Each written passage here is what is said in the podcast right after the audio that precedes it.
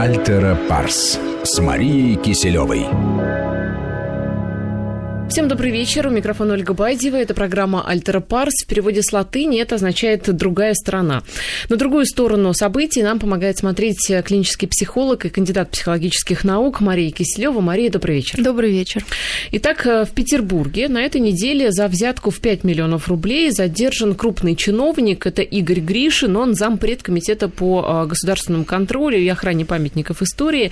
Так как а, Петербург действительно город-музей, город-памятник, то в общем-то, эта должность э, действительно э, имеет отношение, к, в принципе, к деньгам. Как рассказывал наш корреспондент, активная сейчас программа по восстановлению памятников, по какой-то реставрации. Так вот, на программу выделено всего 2 миллиарда рублей. И вот как, как следователи считают, товарищ господин Гришин, он организовывал откаты, вернее, договаривался с предпринимателями, которые хотели реставрировать какой-то памятник а, за откаты. Причем это было абсолютно на потоке, и а, абсолютно все бизнесмены это, это знали. Просто кто-то из бизнесменов пожаловался в полицию и начали а, это дело разрабатывать оперативники. В итоге Гришина взяли с поличным, и сейчас уголовное дело расследуется.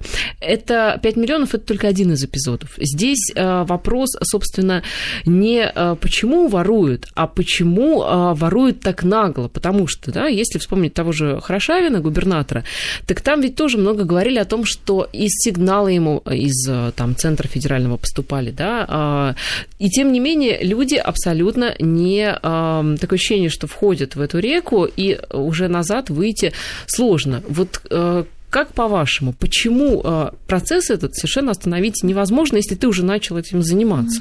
Действительно, многие сравнивают э, такую деятельность, э, то, что люди берут взятки, с тем, что они становятся некими зависимыми от этого всего.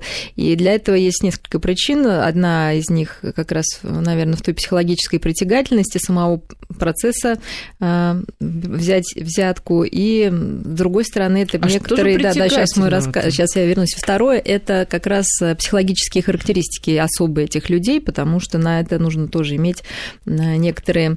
К этому тоже нужно иметь некоторые предпосылки. Э, талант. Что, ну, ну и талант тоже, да. В чем же психологическая такая привлекательность? Мы не раз говорили, что у каждого человека существуют потребности, и каждый человек стремится их удовлетворить в наиболее быстрое время и наиболее легким способом. И получается, что основными потребностями людей ну, которые берут взятки, это ну, такой материальной и статусной потребности. И изучение, например, э, взяточников психологическое привело к тому, что действительно оказалось, что ценности у этих людей больше а, ориентированы на материальный достаток, нежели на какие-то, ну, скажем, социально выгодные вещи или на какие-то абстрактные вещи, как там любовь, мир во всем мире там, или патриотизм. Ну вот яркий пример mm-hmm. Хорошавин, там следователи, оперативники обнаружили mm-hmm. ручку, вы, наверное, да, в ну курсе, ну, да, да, которая 36 э, миллионов рублей стоит э, кучу недвижимости и э, наличных. И много очень украшений ювелирных, там что-то штук 800, по-моему. То есть понятно, что 800 угу. украшений, даже если вот ты подаришь жене, дочке, маме, да, и даже всем любовницам, да, всем любовницам, то непонятно, куда их носить. А, ну вот, если глубинно копать, конечно, это социопатические личности, у которых внутри такая пустота, которую, видите, даже такое количество драгоценностей не может заполнить и не может придать такой ценности внутренней человеку. И поэтому э, вообще любые потребности практически ненасыщаемые, а у людей, склонных вот или имеющих такую, э, такую нарциссическую, например, дыру, то все это вот улетает как вот действительно в черную дыру и не оставляет э, у человека следа. Единственное удовольствие, которое, ну, представьте, у него столько ручек всего, а удовольствия нет, да, вот такого Нет, реального... ручка одна у него, но дорогая, ну, украшений, много. неважно чего, там у кого-то машина, у кого-то там любовница, на которую они тратят свои деньги, а вот такого реального удовольствия нет, и действительно в большинстве своем это удовольствие получается именно от самого процесса вот, э, выманивания, заманивания, а, получения вот этих денег, потому что здесь удовлетворяется еще такая, ну, потребность эм, ну, чувствовать себя выше других, умнее, я на, все, на свете всех умнее, да, она очень важна. И действительно, выйти из этого нужно тогда найти некую замену что-то другое должно удовлетворять эту потребность, потому что исчезнуть она сама не может, сколько бы человек ни брал. Поэтому и выйти невозможно. Вот, но, э, опять но же... можно хотя бы, например, часть денег отдавать на благотворительность. Помните? Ну, вот... многие даже дают. То есть там вообще очень интересный психологический процесс. То есть первое, что эти взятки удовлетворяют потребности чисто материальные и статусные. Да? То есть, во-первых, это быстро и легко можно получить большую сумму денег. Соответственно, тебе нужно меньше работать, у тебя освобождается больше времени. Ты можешь потратить его на то, что тебе тебе нравится, да, не на какую-то мутную работу, в крайнем случае кого-то нанять вместо себя, взять умного помощника, заплатив ему. То есть деньги потом начинают решать вот эти полученные куча других э, потребностей, более мелких, может быть, более значимых. И если этот ресурс э, забрать, то все вот эти задачи придется решать, опять же, каким-то новым способом, а то и самому. То есть это уже становится невозможно, потому что человек очень быстро привыкает к хорошему. А, то есть э, это деньги и время, э, взятка да, дает нам.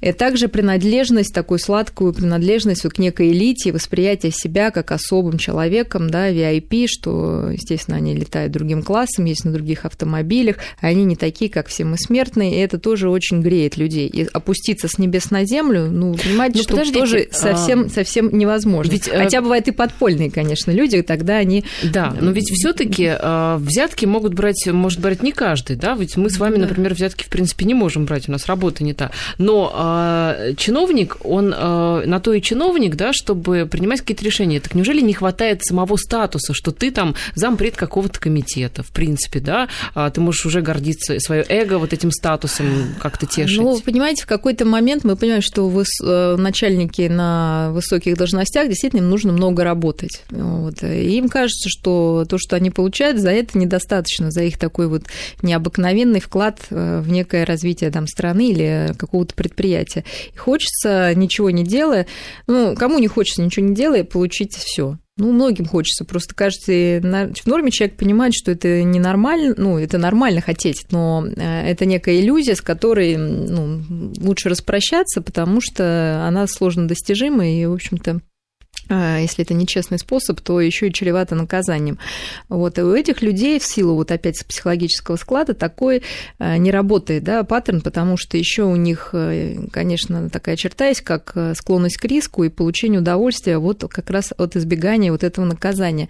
Поэтому-то часто и увеличивание ну, срока наказания или ужесточение наказания не работает, потому что это как раз подогревает э, взяточников еще больше. То есть вот этот адреналин, угу. который выделяется выделяется, когда они берут э, взятки, его больше, да, и им еще более так вот как-то интересно этим заниматься, и они ставки берут больше, да, ставки повышаются, потому Это что риск выше, конечно. Ну, а вот смотрите, а, предложение, например, бороться с коррупцией, у нас э, несколько было предложений, часть из них уже в жизни воплотили. Например, штрафы кратные размеру взятки. Когда ты понимаешь, что там ты берешь 5 миллионов, должен будешь заплатить 50, а, это вот тоже не останавливает? А, давайте опять вернемся, что за тип личности склонен к взяточничеству. Да? То есть это люди, конечно, такого эксплуататорского, э, стяжательского типа, которые во всем видят выгоду и которые привыкли, ничего не делая или делая минимум, получать максимум. Подождите, то есть по-другому они, в говорим, принципе, что нет. Взятка да. это тоже искусство, да? Да, ну вот, э, то есть получается, что э, этот, например, тип личности, он не складывается на рабочем месте, человек уже с ним приходит на некое рабочее место и изменить его вот как бы нашим желанием и наказанием все равно мы не можем. И даже пониманием того, что наказание возможно, люди не могут поменять свой тип личности, да, который складывался в течение очень долгого периода. А дальше, конечно, это э, какие особенности? Это низкая нормативность поведения, то есть э, человек привык, что для него закон не писан. И ему кажется, что действительно вот этот закон – это не для него, это для каких-то других чиновников, сидящих в других э, городах, на других местах, а, а он мне кажется, особенный. Это вообще распространенная история среди наших э, чиновников. Конечно. Любого ну... уровня, причем иногда даже чем меньше чиновник, тем э, у него вот этот восторг ну, административный больше. Ну, конечно, ну, потому что удовлетворен, не настолько еще эта потребность удовлетворена, поэтому он еще очень остро все это чувствует. Дальше это низкий самоконтроль, то есть это импульсивные скорее люди, чем люди, в которых сидят и думают взять взять, не взять, да, то есть у них такое молниеносная происходит оценка, кстати, а, взятка дателя, то есть они очень хорошие психологи, можно сказать, они мониторят э, человека, который к ним приходит, понимают, сколько с каждого нужно, можно взять и каким образом, как его лучше запугать И э, тоже нужно дать им должное. Вот, ну, это, кстати, тоже особенность социопатической личности. Э, то есть социопатическая личность обычно формируется в таких не очень э, ситуации не такой, скажем, ограниченной любви в семье, либо наоборот чрезмерной, но, в общем, неадекватной, скажем, да, она неадекватна потребностям ребенка.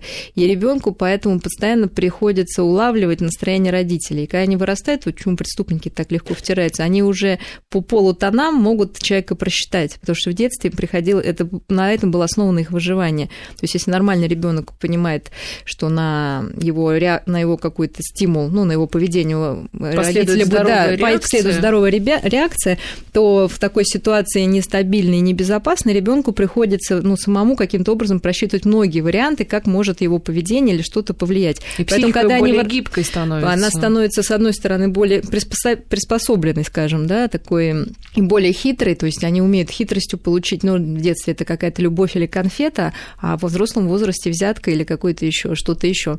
А, собственно, мы знаем, что и люди там воровством занимающиеся, да, они очень могут легко входить в доверие к людям именно в виде их слабой стороны. Собственно, и взяточник тоже оценивает своего клиента, своего потенциального взяткодателя очень четко. Клиент это, да, это хорошо вы сказали. Да, ну, как бы клиента, который, ну, получается, такие отношения выстраиваются. Вот, и а, может предсказать, как тот ну, поведет да, себя. Но сейчас, видите, люди стали смелее, они стали уже куда-то заявлять, потому что появилось доверие и опыт, что может последовать действительно адекватное наказание, и можно добиться справедливости. То есть, То есть такие дела нужно афишировать, по крайней мере, в прессе как да, можно чаще еще, конечно, и громче. Конечно, конечно. А дальше, значит, э, конечно, это люди скрытные, но они очень артистичные и очень социально умеют понимать понимает социальную норму и умеет ее играть. И очень многие, вот, когда вот ловят взяточник, близкие люди, ну, достаточно какие-то знакомые, скажем, может быть, не друзья, но знакомые, они говорят, да вы что, он же все для страны, он же все для народа. То есть э, прям ну, искренне удивляются, не могут поверить, что человек брал взятки, потому что вот это умение Ну, тоже... конечно, откуда в семье пять машин, а они да, до этого не, их да, это не ну. Вот, умеет, умеет. Опять же, мы их просто сравним с такими мошенниками профессиональными, которые вот криминальными, да, они точно так же умеют вот создать впечатление, что они такие добрые, заботливые, хорошие и надежные люди. А, то есть этот артистизм да, нужен. И, конечно, особенностью интеллекта является то, что это такой примитивный, да, практический интеллект, основанный на хитрости. То есть это не какой-то там высоченный IQ там, или там логическое мышление, не знаю, там творческое мышление. Это вот чисто практическое мышление, умение вы, ну, вы, найти выгоду даже в самом там невыгодной ситуации.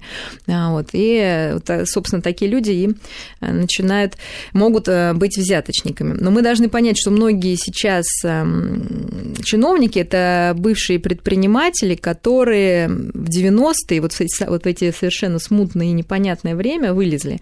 И, конечно, в то время могли вылезти именно люди, вот, обладающими теми качествами, которые я сейчас привожу, потому что большинство людей растерялось, э, потому что нет законов, нет норм, э, непонятно, как жить. А для этих людей это привычная ситуация, потому что они с рождения, с младенчества живут именно вот в такой ситуации, хаотической. Непонятно, где, куда бежать, что делать, и нужно только подстраиваться. Вот знаете, как вот ртуть там, да.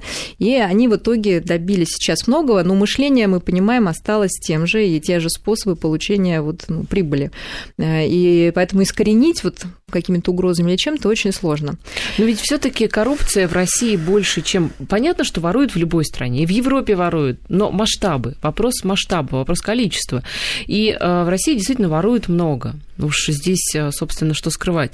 Так вот, э, ну не идет же это все из 90-х, что у нас сейчас э, Нет, ну, сейчас как-то, да. Ну, раньше это тоже была такая особая история дефицита, да, спровоцировала, поэтому человек, сидящий на каком-то довольстве, который мог это распределять, конечно, ощущал себя полным королем, и дефицит создавал желание людей давать взятки. То есть сама ситуация была. То есть там много факторов, да, вот, может быть, люди были чуть другие, но хотя все равно психотип, наверное, постоянно был тот же. То есть да? вот То люди, которые у нас сейчас активно скупают, например, по 5 телевизоров да, а, на последние деньги, берут кредиты, непонятно, чем они их будут отдавать. А, по сути, если посмотреть выше, да, это а, можно спроецировать на чиновников, которые берут взятки, непонятно, в общем, зачем и куда они будут ну, деньги-то эти тратить? Ну, они, конечно, пытаются свою тревогу, ну, то есть мы все делаем, чтобы снизить на нашу тревогу и идти от депрессии. Кстати, среди вот этих э, чиновников наибольшим типом это депрессивно-маниакальные люди. Вот, ну, на самом деле, в хороших не бывает, я имею в виду там типажей, но мы понимаем, что здесь нету, э, например, параноидных людей, да, поэтому, э, например, профилактика а чем в СМИ... параноидный тип от депрессивно-маниакального а, да, ну, например, параноид тип это параноидный тип это человек, которому ну, постоянно боится некого, ну, это на уровне какой-то личностной черты, да, когда ему кажется, что что-то может произойти, то есть ему как-то страшно, и мир кажется враждебен, естественно, ему брать взятку будет просто страшно. Вот. Маниакальные люди – это люди, которые вот такие трудоголики, которые могут постоянно-постоянно работать, а, уходя тем самым от тревоги. То есть это не то, что такое творчество и удовольствие, получение удовольствия от результата своего труда, а некий уход от тревоги вот такой постоянной маниакальной деятельностью, а, которая, естественно, в какой-то момент истощается, и люди могут там испытывать депрессию, но от нее могут убегать в алкоголь или еще в большую работу. То есть они могут этой депрессии даже и не чувствовать, а, ну, в том плане, как мы ее понимаем, да, как снижение настроения, тонуса, потому что они бегут еще в большую большую работу. То есть, действительно, это очень энергичные люди, нам они, может, кажется просто не непонятными, недосягаемыми, но часто это просто бег от э, собственных внутренних проблем. А, если мы возьмем другой тип такой достаточно сильной истерической личности, им тоже при всем их артистизме сложно взять, взять, стать взяточниками, потому что они слишком открыты, то есть они где-то... Они могут, выдадут себя раньше да, времени. Выдадут себя раньше времени. Естественно, бывают такие более слабые э, типы, психоастенические, которые вообще боятся там на что-то либо решиться, и они никогда в жизни не смогут взять взяточниками. То есть даже простой какой-то угу. анализ э, я не знаю, психологическое тестирование так будущих. вот, да-да-да, по поводу тестирования как раз у меня был вопрос, ведь у нас в последнее время куча предложений создавать разнообразные черные списки. Там черные списки уволенных за утрату доверия, черные списки а, там тех, кто не платит налоги, взяточников и так далее и тому подобное. Так вот, может быть, вместо списков-то заняться действительно изучением людей, которых вы принимаете на работу. Вот вы сейчас описали а, совершенно конкретно а, психотипы, которые могут брать взятки, да, и психотип, который взятку брать никогда не будет. Так почему бы при приеме на работу, вот смотрите, устраивается человек в полицию, там его а, проверят просто а, фас, профиль, да, и, а, и Но, тем не менее, проверят. там тоже могут быть ошибки, как да, мы понимаем. могут, да. как мы помним, там из, да. у нас стреляют потом сотрудники, да, полиции, бывшие в супермаркетах. Так все таки Почему это сложно? Потому что само, сама психодиагностика, она очень эм, неглубокая, поэтому скорее и эти черты, которые я писал, они подходят и хорошему менеджеру. Угу. Вот. Единственное, что отличит хорошего менеджера от взяточника, это только ценностные, вот, э, ценностные, устан... Нет, ценностные установки. И вот было интересное исследование, правда, достаточно давно, ну, достаточно относительно, в 99 году, но многие, я думаю, с того времени еще как раз карьеру сделали среди чиновников. И какая ценностная структура была? Ну, вот что они считали важно в их профессии? Это профессионализм, 73%, ну, очень размытое понятие вообще, ну, оно скорее формальное. Честность была только у 43. Угу. Причем чем моложе были э, вот, да, тем, угу. то есть они вот сейчас как раз там, да, где-то, наверное, на более высоких должностях.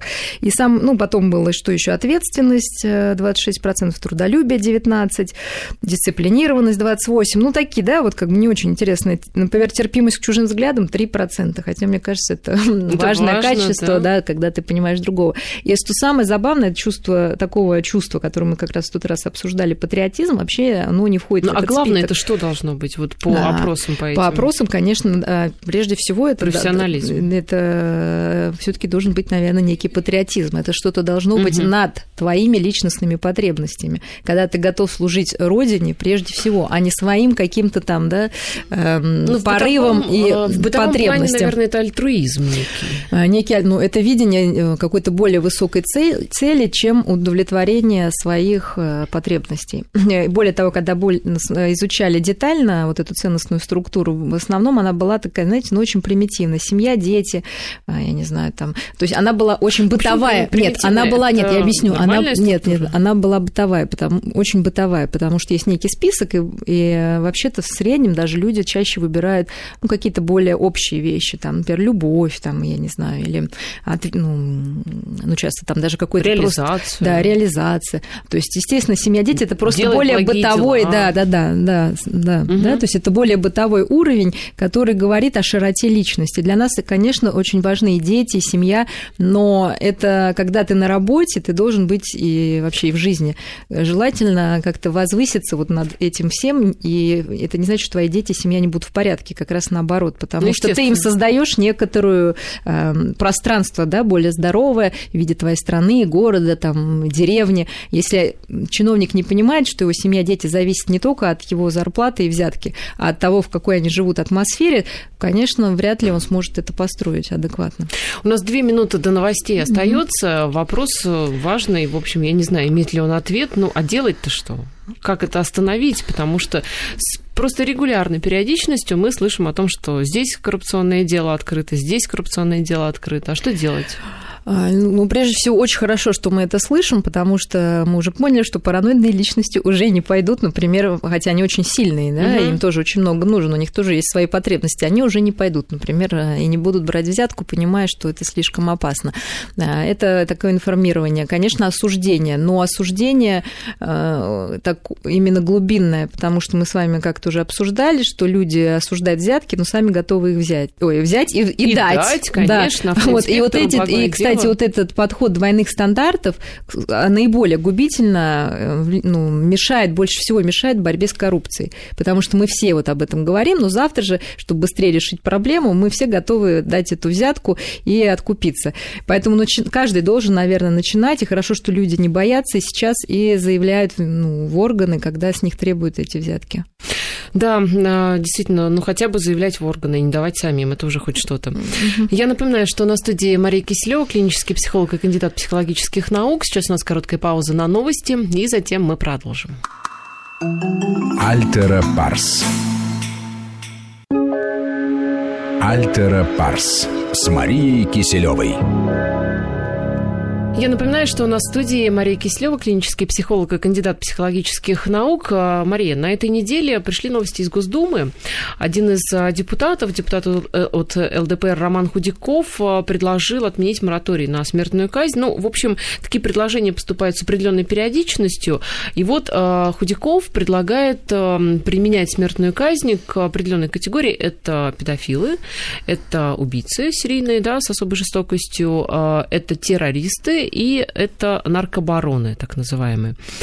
А, должны были в среду обсуждать а, законопроект в первом чтении, но а, мы как раз отмечали годовщину воссоединения Крыма с Россией, был концерт на Васильевском спуске, поэтому часть депутатов участвовала, вероятно, не, не успели обсудить просто в среду, вернуться, по словам Худякова, к этому законопроекту. Так вот, вопросы у меня два. Во-первых, почему депутаты возвращаются с определенной периодичностью к этому. То есть а, есть какая-то потребность а, казнить, да, есть какая-то потребность у общества в этом. И а, насколько, как вы считаете, нашему обществу сейчас оно, насколько оно сейчас готово к этому, насколько это нужно? Э, ну, действительно, такое казнь своего врага или обидчика – это очень древний ритуал. И если мы вспомним сейчас даже историю футбола, то есть, да, раньше играли это да, да, головой. Да, то есть ужасно. люди во все века были очень жестоки.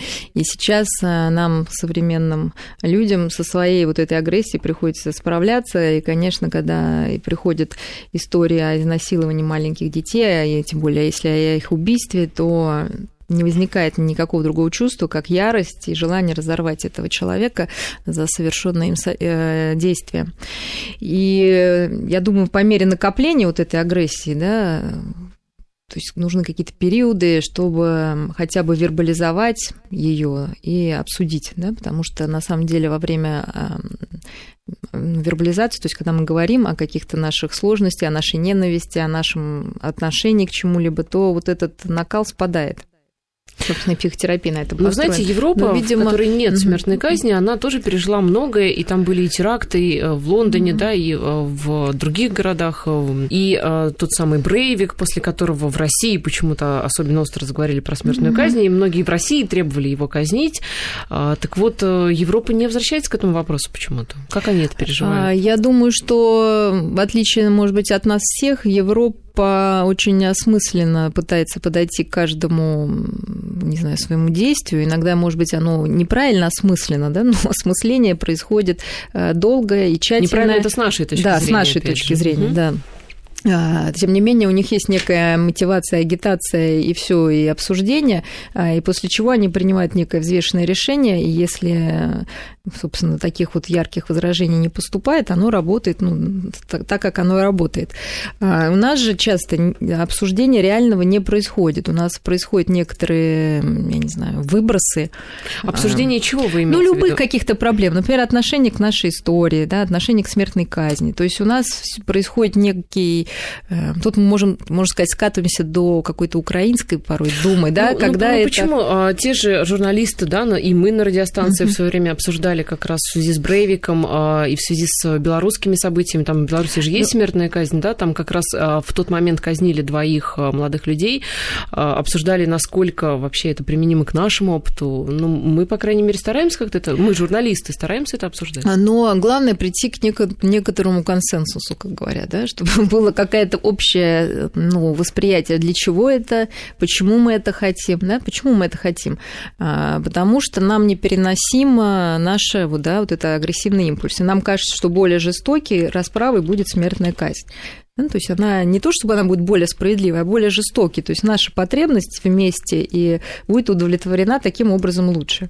Вот, по поводу потребности мести, я просто читала, что есть как бы несколько mm-hmm. подходов, а, что смертная казнь, по сути, это только удовлетворение да, потребности нас, да. мести родственников жертвы, mm-hmm. и совершенно никак не влияет на, в общем-то, ситуацию, потому что человека не вернешь, если он погиб.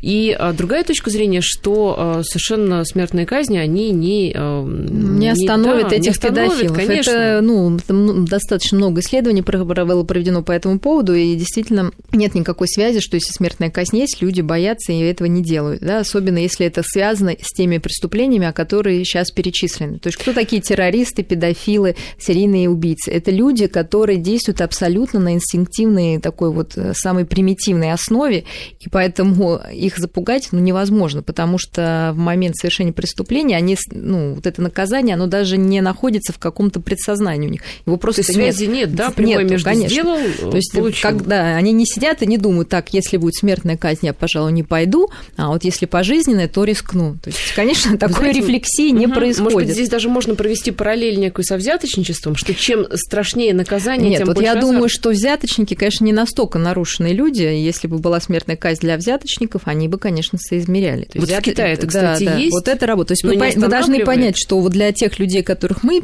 вот, да, вот этой категории, это люди, которые настолько сверхценные идеи свои поглощены, что это их не успокоит, успокоит только нас, как обиженных, обиженную сторону.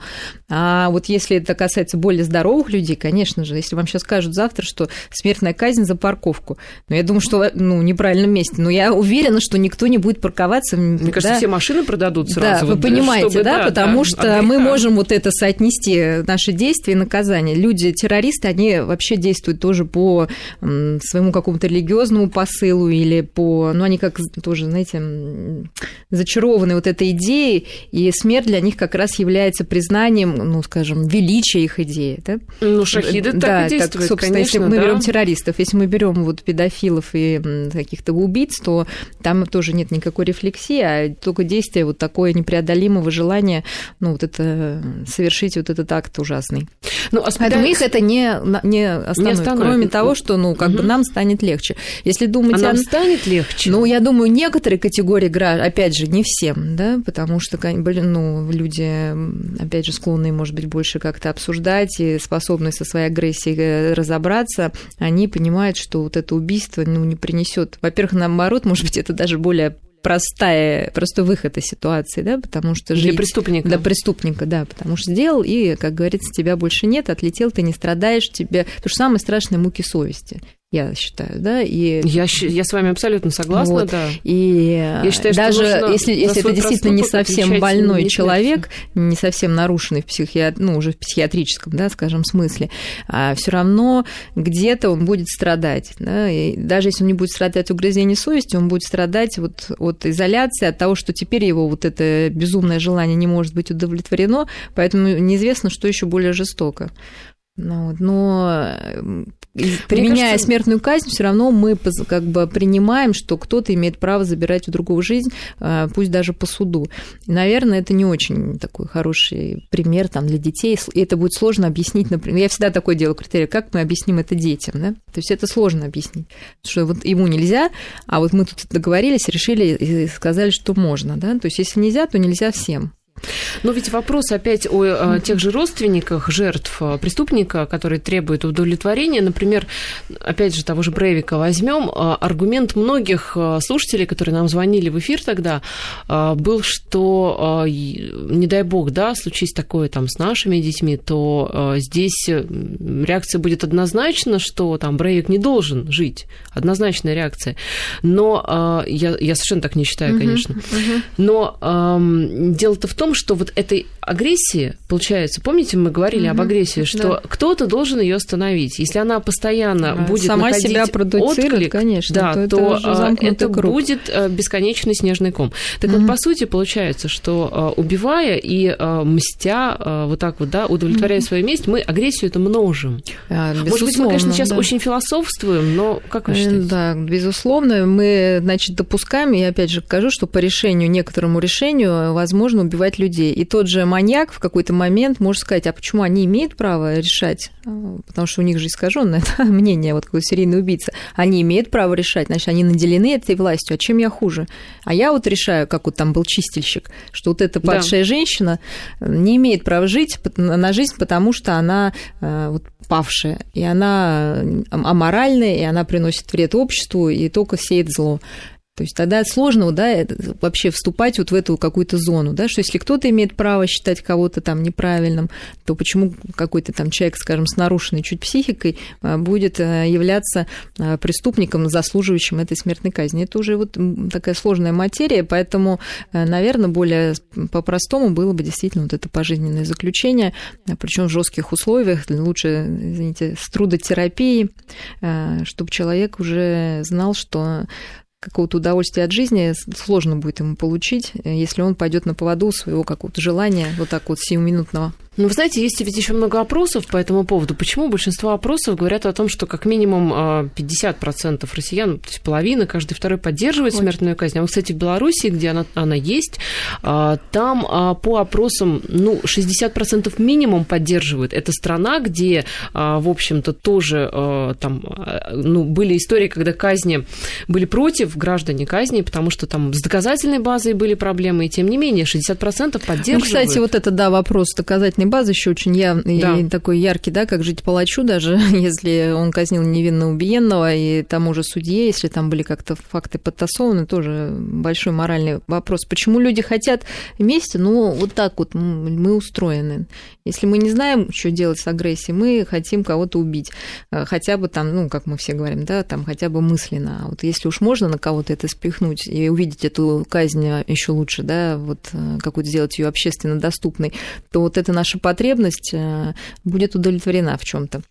Это грустно, и нужно вот с этой со своей агрессией встречаться, обсуждать, что это. Не от беспомощности ли она, нашей личной, и связ... насколько она связана вот с этим обидчиком. Возможно, это просто наши личные какие-то проблемы. Да, я напоминаю, что на студии Мария Кислева, клинический психолог и кандидат психологических наук. Сейчас новости. Альтера Парс.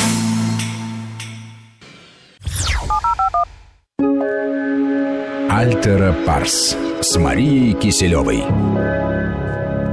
Я напоминаю, что у нас в студии Мария Кислева, клинический психолог и кандидат психологических наук. На тему смертной казни, конечно, можно говорить бесконечно, бесконечно спорить. И э, есть много аспектов, да, хотя бы вот э, говорили мы о том, что с агрессией нужно справляться, можно говорить о том, как справляться с болью э, да. людям. Одна вот, из да. стадий справиться с болью это как раз стадия вот этого гнева и агрессии. Да, да, Поэтому да, без да. нее никак мы не двинемся ну, дальше. Ну, тема действительно бесконечная, угу. но все-таки не э, эфир у нас не бесконечен. И давайте еще одну тему обсудим. Э, на этой неделе лидер ЛДПР Владимир Жириновский предложил, в общем, тоже, по сути, вернулся к теме совершеннолетия. Э, отодвинуть он предложил этот возраст с 18 до 21 года.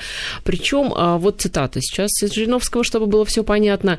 Мы всегда будем поддерживать увеличение возраста для приобретения алкоголя и в армию с 18 лет тоже рано. Это еще совсем юный человек, который только входит во взрослую жизнь. То есть, что предлагается, да? Предлагается отодвинуть а, возраст, а, с которого можно алкоголь приобретать, приобретать, с которого можно идти в армию, и, что еще важно, возраст, с которого разрешается участвовать в выборах. Да. выборах.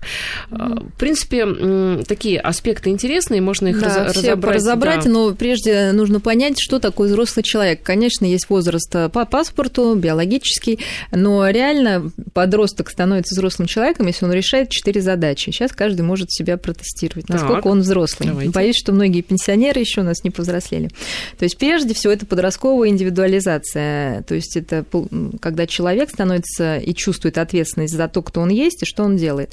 Причем именно на очень глубоком уровне а, он понимает последствия своих а, действий. И самое главное, что у него вот сформируется вот это идентичности представления о себе. То есть нет такого колебания, что сегодня я супермен и герой, а завтра я неудачник ну, брошенный, да, то есть, ну, что характерно для многих подростков и на самом деле для многих взрослых людей. То есть какое-то меняющееся восприятие себя. То есть вот из, выходом из подросткового образа, как, возраста как раз является вот такая устойчивая идентичность.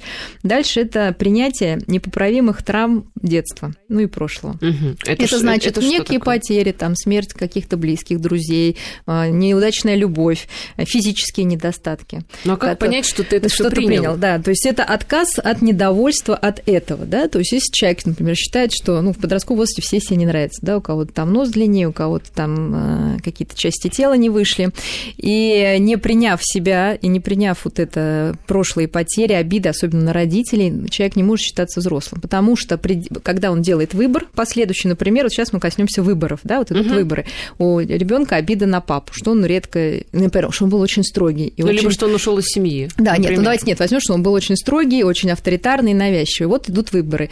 Естественно, какого он выбирает кандидата, который говорит, ты ничего не будешь делать, ты все получишь, ты свободный, борись за свою свободу. Собственно, на этом обычно играют, вы понимаете, некоторые, ну, большинство, кстати, оппозиционеров, да, обещая людям некую мнимую свободу и отказ от всех правил жестких. И человек, не справившись со своей травмой, конечно, всегда будет выбирать таких людей. Нет, но свобода, он никогда принципе, не это хорошо. Нет, но свобода неограниченной не бывает, ну, да? То есть он всегда будет против правил, против того человека, который скажет, что будут законы, будет, ну, то есть ты должен их исполнять, хочешь ты или не хочешь, и ты ответственен, да, за свою свободу, да, и твоя свобода ограничена другим, но это же реальность. А на него могут воздействовать вот именно такими вот детскими лозунгами, потому что он еще недостаточно созрел и будет легко на это ловиться, потому что это то, о чем он мечтал. То есть это незрелая такая позиция. Ну а как все-таки понять, ты преодолел это или нет? А, когда ты можешь объяснить, почему сам себе, почему тебе этот человек нравится, а этот не нравится. Не просто потому, что он там секой такой, да, вот, а когда ты понимаешь вот эту свою травму и понимаешь вот этот отбор, да? Ну, я думаю, здесь... Ты принимаешь а, реальность, да. Очень, очень сложная очень работа. Сложная работа, очень сложная конечно. Работа. Я Если говорю... этот критерий применять, то у нас а, ну, полстраны будут ну, детьми. Вот об этом и речь, что вот мы говорим, что такое да, взрослый человек. Да, это не просто возраст. Угу. Естественно, нужно хотя бы на сколько-то процентов пройти, да, не ловиться, по крайней мере, вот на эти иллюзии, которые обычно построены на, на какой-то нехватке там, да, детской. Когда тебе обещают что-то сверхъестественное, значит, и ты в это веришь, ну, значит, ты в какой-то степени ребенок, ты еще не вышел из этого возраста. И 18 лет большинство, они точно не прошли эту стадию. Конечно, То есть мы понимаем, да, это 21, когда пошел в институт, встретился с другой конкуренцией, с другими людьми, уже что-то есть, успел. да, уже понял последствия своих событий да. по-другому, да, так мама его привела там, и он делает. Дальше это чувство исторической преемственности, да, то есть прошлого, что он, кто он, а, что он был, а, что до него был, то есть это преемственности себя, да, что он прошел некие фазы, и у него будет жизнь впереди, потому что подросткам часто бывает страшно, как, как жить там дальше, да, старость там или что-то. На самом деле дети, ну, подростки часто об этом думают, то есть у них прям пустое, какая-то пустота впереди кажется.